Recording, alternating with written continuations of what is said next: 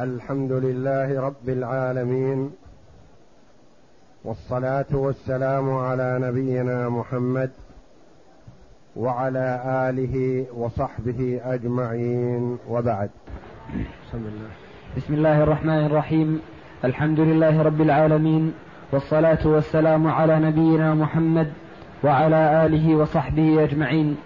قال المؤلف رحمه الله تعالى باب المناسخات. باب المناسخات.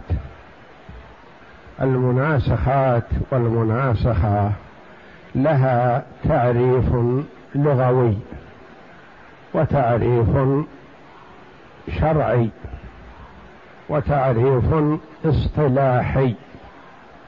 ويهمنا الآن التعريف الاصطلاحي اصطلاح الفرضيين فالمناسخات هو أن يموت ميت له ورثة. يموت أحد ورثته قبل قسمة التركة. أن يموت ميت. ويموت أحد ورثته قبل قسمة التركة. فكيف تقسم تركة الأول؟ الأول له وارث مات عن ورثة آخرين. هذه المناسخات. أن يموت شخص وقبل قسمة تركته يموت من ورثته أحد. نعم. إذا لم تقسم تركة الميت الأول حتى مات بعض وراثه فصحح مسألة الأول ثم صحح مسألة الثاني. إذا مات إذا لم تقسم التركة حتى مات بعض وراثه أو بعض ورثته فصحح مسألة الميت الأول. واجعل الميت الثاني كأنه حي بحيث تعطيه سهمة. ثم تصحح مسألة الميت الثاني عن ورثته. أولا تصحح مسألة الميت الأول. ثم تصحح مسألة الميت الثاني. ثم تنظر نظرا آخر. بين سهام الميت الثاني من المسألة الأولى وبين مسألته فلا تخلو من أمور. نعم. واقسم سهام الثاني من المسألة الأولى على مسألته. انظر بين سهامه من المسألة الأولى ومسألته فلا يخلو من أمور.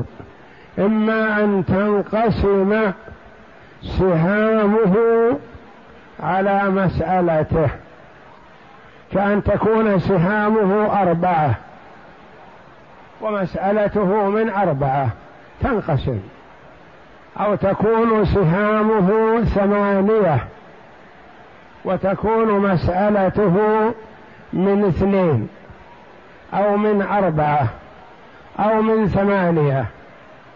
فتنقسم تنقسم سهامه من المسألة الأولى على على مسألته وحينئذ تصح المسألة الثانية مما صحت منه المسألة الأولى ويكون مصح المسألة الأولى هو الجامعة للمسألتين. تأمل. نعم. فإن انقسمت صحت المسألتان مما صحت منه الأولى وإن لم تنقسم. هذا في حال الانقسام. كان تنقسم السهام على المسألة الثانية. تكون السهام منقسمة. فيها واحد أو فيها أكثر بحيث لا يبقى كسر. نعم. وإن لم تنقسم وافقت بينهما وبين مسألته. فإن لم تنقسم فتنظر في الموافقة. قد تكون سهامه مثلا ستة ومسألته من ثمانية بينهما موافقة. الستة والثمانية بينهما موافقة بالنصف. أو تكون سهامه اثنان ومسألته من أربعة. بينهما موافقة بالنصف أو تكون سهامه ثلاثة ومسألته من ستة فتكون بينهما موافقة بالنصف أو تكون سهامه ثلاثة ومسألته صحت من تسعة فيكون بينهما موافقة في الثلث. أو تكون سهامه أربعة ومسألته من اثني عشر بينهما موافقة بالربع. وهكذا. إذا لم تنقسم تنظر في الموافقة من عدمها بحيث أن ما تنقسم السهام على المسألة وإنما توافق.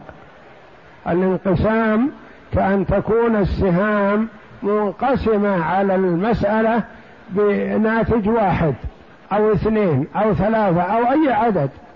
بحيث تكون السهام منقسمة على المسألة. السهام 12 والمسألة من ثلاثة منقسمة.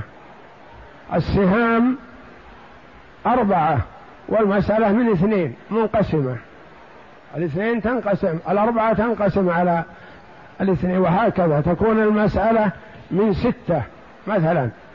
يعني السهام من ستة والمسألة من ثلاثة منقسمة وهكذا. الحالة الثانية ألا تنقسم. لا تنقسم السهام على المسألة وإنما يكون بينهما موافقة في جزء من الأجزاء. كأن تكون السهام أربعة والمسألة من ستة. ما تنقسم الأربعة على الستة وإنما بينهما موافقة بالنصف. تكون المسألة مثلا السهام خمسة ومسألته صحت من عشرة بينهما موافقة بالخمس أو تكون سهامه من خمسة ومسألته صحت من خمسة عشر بينهما موافقة بالخمس أو تكون سهامه ثمانية ومسألته من اثني عشر بينهما موافقة بالربع لأن الثمانية لها ربع والاثنى عشر لها ربع. وهكذا. هذا الحالة الثانية. الحالة الأولى الانقسام. الحالة الثانية ما تنقسم وإلا وإنما يكون بينهما موافقة بجزء من الأجزاء. نعم. وأخذت وفق مسألته فضربته في المسألة الأولى وإن لم يتوافقا ضربت مسألته كلها في المسألة الأولى. هذه الحالة الثالثة. ما انقسمت وليس بينهما موافقة وإنما مباينة. سهامه ثلاثة ومسألته صحت من خمسة مثلا. سهامه اثنان ومسألته من سبعة مثلا. الاثنان والسبعة مباينة. وكل عددين متواليين مباينة. اثنين وثلاثة مباينة. ثلاثة وأربعة مباينة. أربعة وخمسة مباينة. وهكذا. يعني سهامه أربعة ومسألته صحت من سبعة. الأربعة والسبعة مباينة. ما يتفقان في جزء من الأجزاء. فهذه الأحوال ثلاثة. حال الانقسام وحال التوافق وحال التباين. كيف العمل؟ العمل سهل لأنه أعطانا في الفقه خلاف ما يعطينا في الفرائض. درس الفرائض في الفرائض يكون فيه توسع بخلاف درسه في الفقه فهو يعطيك رؤوس أقلام ثم أنت شعبها أو توسع فيها في موطن آخر ما هو عنده. وإلا هنا جمع لك المناسخات في نصف صفحة وقسمة التركات في نصف صفحة وهذا ما يتأتى إلا لمن عنده علم بالفرائض أو درسها في أحد كتب الفرائض. لكن أعطانا رؤوس أقلام وقواعد يستفيد منها طالب العلم ويسير على نهجها. ثم إن أوصي الإخوة والأبناء في أن يصوروا مسائل يصور مسائل في ورق في بقلم الرصاص وبيده الأمر. يحيي من شاء ويميت من شاء. إذا شاف هذا ما يناسب إماتته يجعله حي يأخذ حقه ويستريح منه ويميت غيره. لأنه على الورق يتصرف. معه المرسمة يمسح. إذا ما نسب له هذا يدور واحد أحسن أسهل له. ويكون الجامعة ثمانية ستة عشرة كذا حتى يعرف القاعدة. فإذا عرف القاعدة لو صارت الجامعة بالملايين يتحلل منها ويتخلص منها والحمد لله. لكن المهم أن يعرف الطريقة. فالمؤلف رحمه الله في كتابه الكافي بين لنا الطريقة بإيجاز بدون ذكر مسائل وأمثلة وغير ذلك. قال هذا العمل. فطالب العلم يعمل على ضوء ما رسم له المؤلف ويضع جامعة مختصرة ويضع أشياء مثلا تناسب له إذا ناسبت يضعها حسب الانقسام أو حسب التوافق أو حسب التباين. واللي يشوف أنه ما يناسب له يمسحه ويميت غيره هو الحل بيده. بيده القلم والورق ويتخذ ما يريد. وإذا كون عنده ملكة وطريقة للعمل سهلت عليه المسائل ولو كانت جامعتها بالملايين. فهذه الأحوال أحوال المناسخة أن تجعل مسألة للميت الأول ثم تجعل مسألة للميت الثاني ثم تنظر بين سهام الميت الثاني من المسألة الأولى ومسألته. فلا تخلو من ثلاث أحوال. إما أن تنقسم سهامه على مسألته وحينئذ تكون يكون مصح الأولى هو الجامعة للاثنتين لأنها انقسمت. ما يحتاج إلى تشعيب في العمل. أو لا تنقسم وإنما يكون بين السهام والمسألة موافقة بجزء من الأجزاء. تتخذ الوفق. تأخذ وفق المسألة الثانية وتضرب به المسألة الأولى. ثم من له شيء من الأولى أخذه مضروبا في وفق الثانية. ومن له شيء من الثانية أخذه مضروبا في وفق سهام مورثه. أو من له شيء من الأولى أخذه مضروبا في وفق المسألة الثانية فإن كان حيا أخذه وإن كان ميت انقسم على ورثته ولا بد لأنه سينقسم على ورثته. هذه في حال الموافقة. في حال المباينة كذلك تصحح المسألة الأولى ثم تصحح المسألة الثانية ثم تنظر بين سهام الميت الثاني من المسألة الأولى. وبين مسألته فتكون مباينة كأن تكون سهامه ثلاثة ومسألته صحت من أربعة. تضرب المسألة الأولى بكامل المسألة الثانية في المسألة الأولى والناتج هو الجامعة. ثم من له شيء من الأولى أخذه مضروبا في كامل الثانية. ومن له شيء من الثانية أخذه مضروبا في كامل سهام مورثه. أو تقول من له شيء من الثانية أخذه مضروب أخذه من له شيء من الأولى أخذه مضروبا في الثانية. ومن له شيء من الثاني من له شيء من الأولى أخذه مضروبا في كامل الثانية. فإن كان حيا أخذه. وإن كان ميتا قسم على مسألته ولا بد أن ينقسم. وقد عملت ثلاث مسائل. كل واحدة فيها عدد من الأموات. والمسألة الأولى جامعتها سبعة. ما تجاوزت. مع أنها فيها أربعة أموات. يعني ثلاث مسائل مناسخات مع المسألة الأولى والمسألة ما تجاوزت الجامعة سبعة. لأن الإنسان إذا قسم على الورق رأى المناسب يميته يميته حتى ينقسم على على ورثته وهكذا. والمسألة الثانية جامعتها فيها ثلاثة أموات الميت الأول وميتان آخران. جامعتها من ستة عشر. عدد مختصر. والمسألة الثالثة فيها ثلاثة أموات كذلك جامعتها أربعة وستون. جامعتها أربعة وستون. والمسألة الأولى فيها انقسام كامل. والمسألة الثانية فيها انقسام وتوافق. والمسألة الثالثة فيها تباين. هذه ثلاث مسائل ومختصرة وإذا فهمها. وما ذكرت معها شرح لأجل يتأمل فيها طالب العلم ويستنتجها يستنتجها بنفسه. ما أحب أن أمسك يده في كل شيء أريد أن يمشي بنفسه. يمشي بنفسه. المسائل صحيحة. واثق منها أنها صحيحة.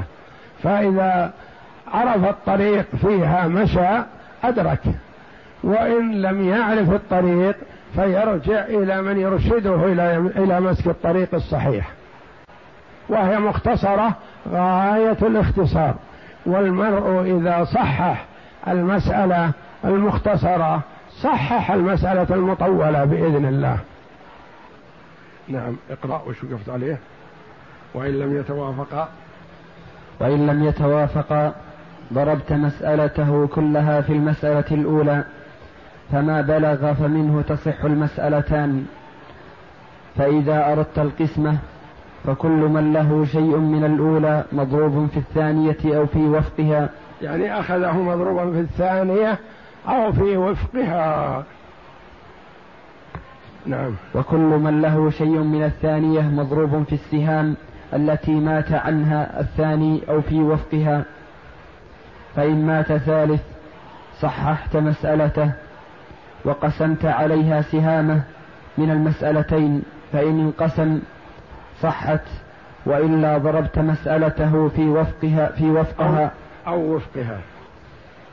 وإلا ضربت مسألته أو وفقها فيما صح فيما صحت منه الأوليان. الأوليان يعني الجامعة الأولى. نعم فيما صحت منه الأوليان. وتعمل على ما ذكرنا. وبهذا انتهى كلامه على المناسخات رحمه الله. والإحاطة المسألة الأولى فيها ثلاث جامعات. ثلاث جامعات. وكلها كل جامعة تكون سبعة ما تزيد. كل جامعة تكون سبعة. وانتهت الجامعات الثلاث بسبعة. والمسألة الثانية فيها المثال الثاني الذي كتبته فيه جامعتان. وانتهت الجامعة الجامعة الأولى ثمانية والجامعة الثانية بستة عشر. والمسألة الثالثة المثال الثالث فيه جامعتان كذلك. الجامعة الأولى ستة عشر والجامعة الثانية أربعة وستون. والجامعة الأولى كما المثال الأول كما قلنا في ثلاث جامعات يعني في أربعة أموات. لأن الميت الأول والثاني لهما جامعة. فإذا زاد ميت ثالث صار جامعة ثانية. فإذا زاد ميت رابع صار جامعة ثالثة. يعني كل ما عدا الميت الأول والثاني بجامعة واحدة. وكل ما وجد ميت آخر أوجدت له جامعة أخرى فأربعة أموات لهما لهم ثلاث جامعات. وميت وثلاثة أموات لهم جامعتان. وميتان لهما جامعة واحدة. قد تكون الجامعة الأولى حيث فيها أربعة أموات وثلاث جامعات ومنتهى الجامعات كلها سبعة بالاختصار.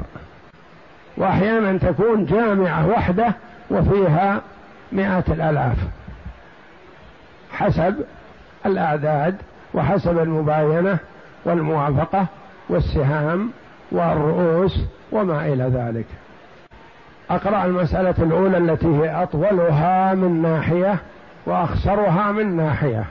فهي أطولها فيها ثلاث جامعات والأموات أربعة.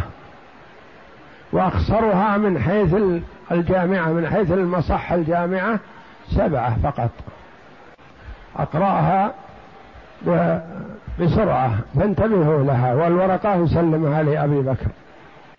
هلك هالك. اللي بيكتب ما في حرج. عن زوج وأخت شقيقة وأخت لأب. فقط. زوج وأخت شقيقة وأخت لأب. المسألة من ستة وتعود إلى سبعة.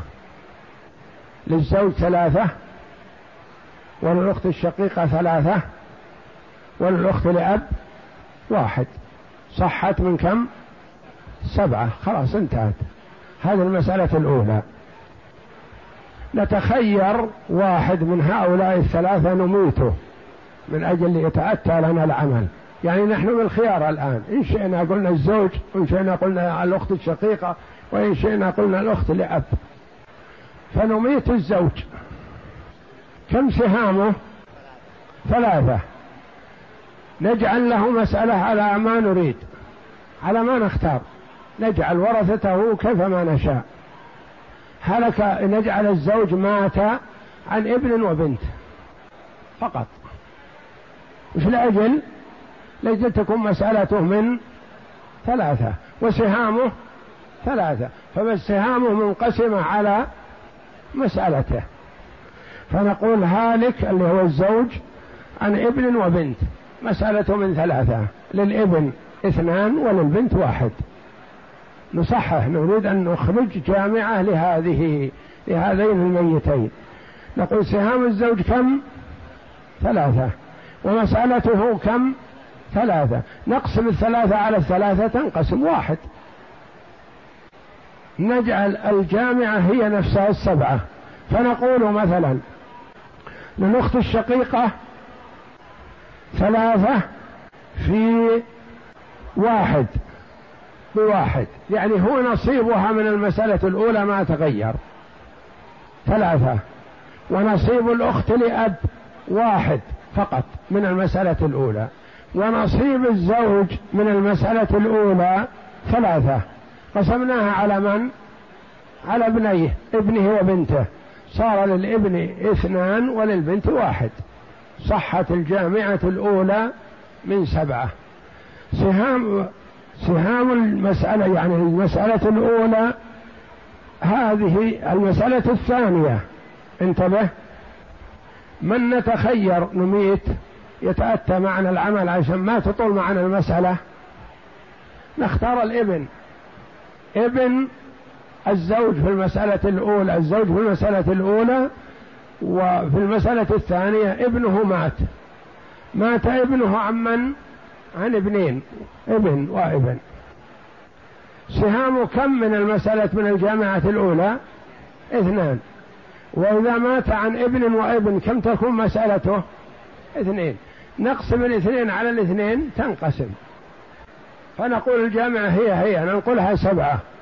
فنعطي الأموات الورثة الأولون نصيبهم. ثم نقول لورثة الابن ورثة البنت لها واحد البنت موجودة لها واحد في واحد بواحد. ال ال الابنان نقسم بينهم الاثنين. الاثنان اللاتي لأبيهم قسمناها بينهم وانقسمت. صارت الجامعة الثانية سبعة ما تغيرت. هي هي. انظر من تختار تميت في المسألة الرابعة. المسألة الرابعة. المسألة الرابعة عندك البنت الأخت الشقيقة لها ثلاثة. والأخت لأب لها واحد. نختار الأخت الشقيقة من شأن سهامها نقدر نتصرف فيها. لها ثلاثة. نجعل الأخت الشقيقة ماتت. كم سهامها من المسألة؟ ثلاثة. نختار لها ورثة تنقسم عليهم الثلاثة. نحن في محل الاختيار فنقول الأخت الشقيقة هذه ماتت عن ابن ابن وبنت ابن. عن ابن ابن وبنت ابن. كم تكون مسألتها؟ من ثلاثة. وسهامها من ثلاثة. انقسمت عليها. صارت الجامعة الثالثة هي هي سبعة ما تغيرت.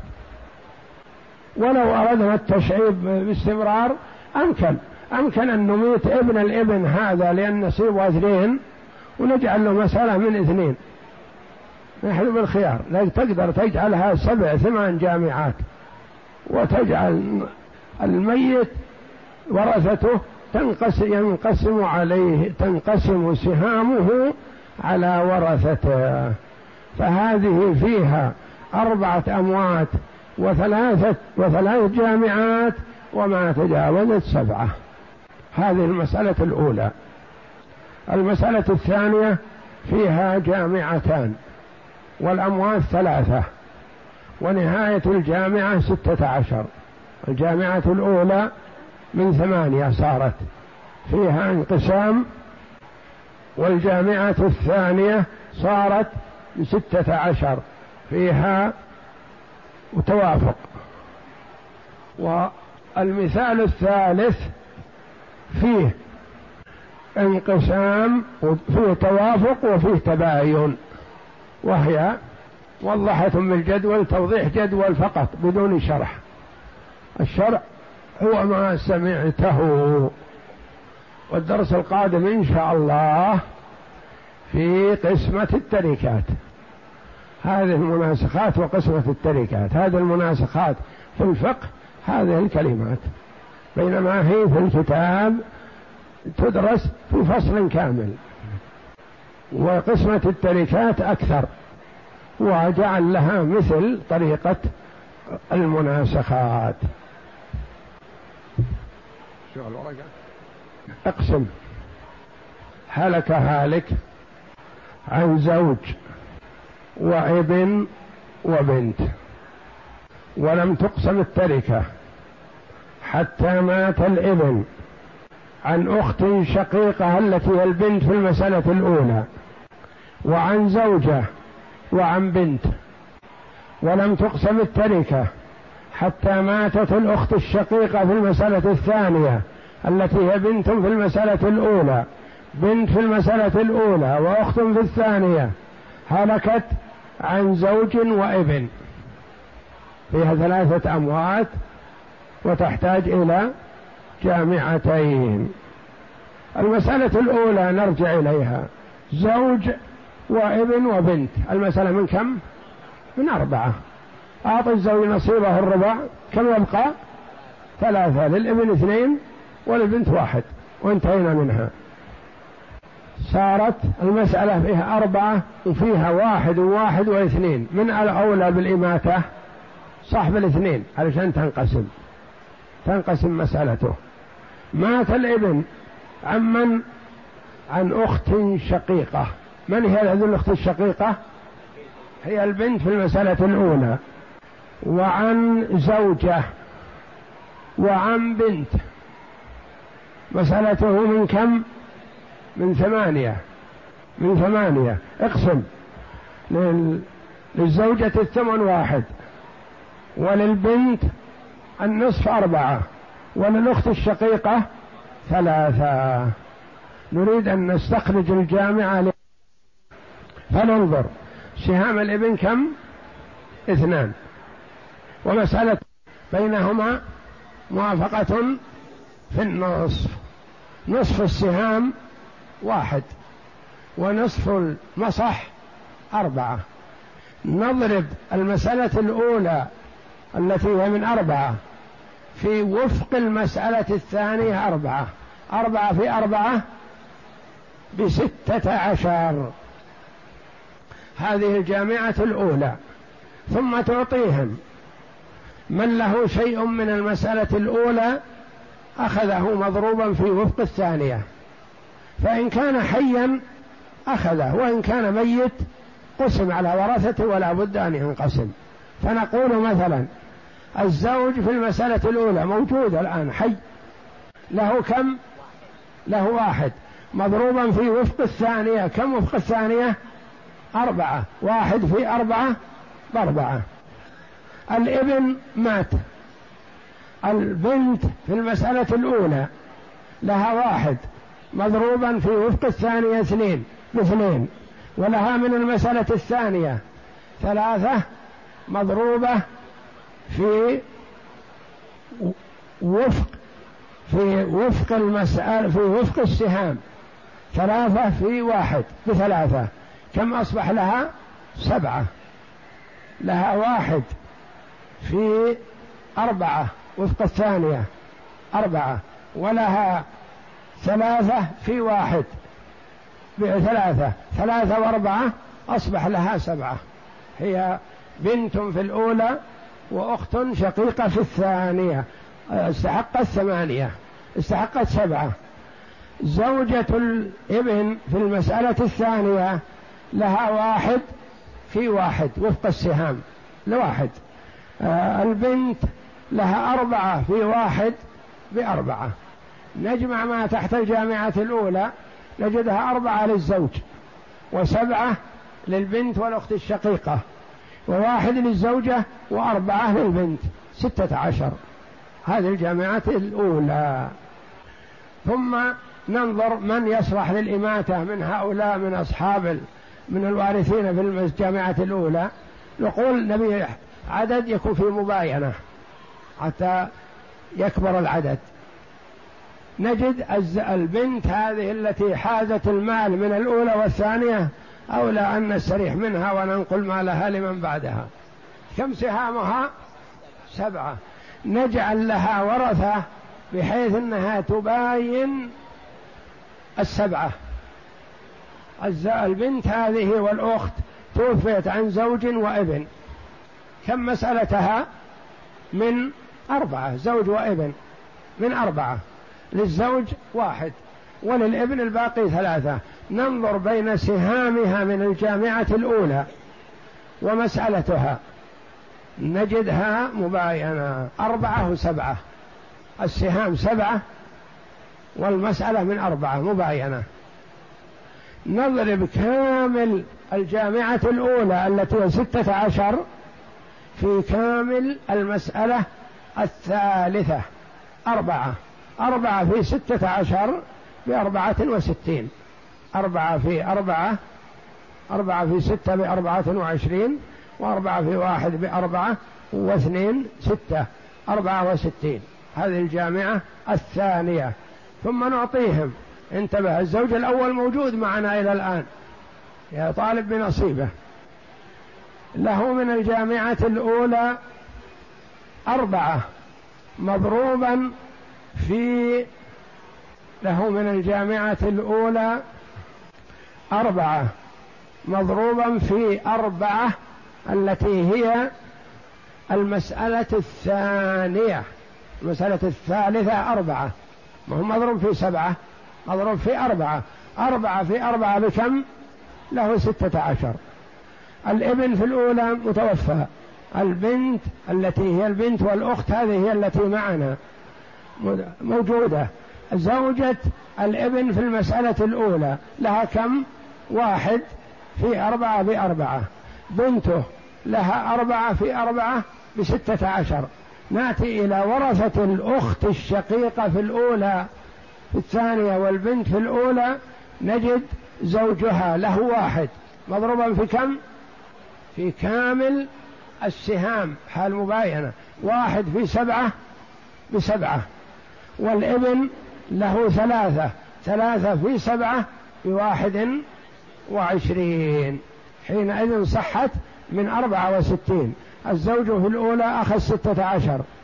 الزوجة في الثانية أخذت أربعة. البنت في الثانية أخذت ستة عشر. الزوج في الثالثة أخذ الزوج في الثالثة أخذ سبعة. الإبن في الثالثة أخذ واحد وعشرين. وصحت الجامعة الثانية من أربعة وستين. والله أعلم. وصلى الله وسلم وبارك على عبد ورسول نبينا محمد وعلى آله وصحبه أجمعين.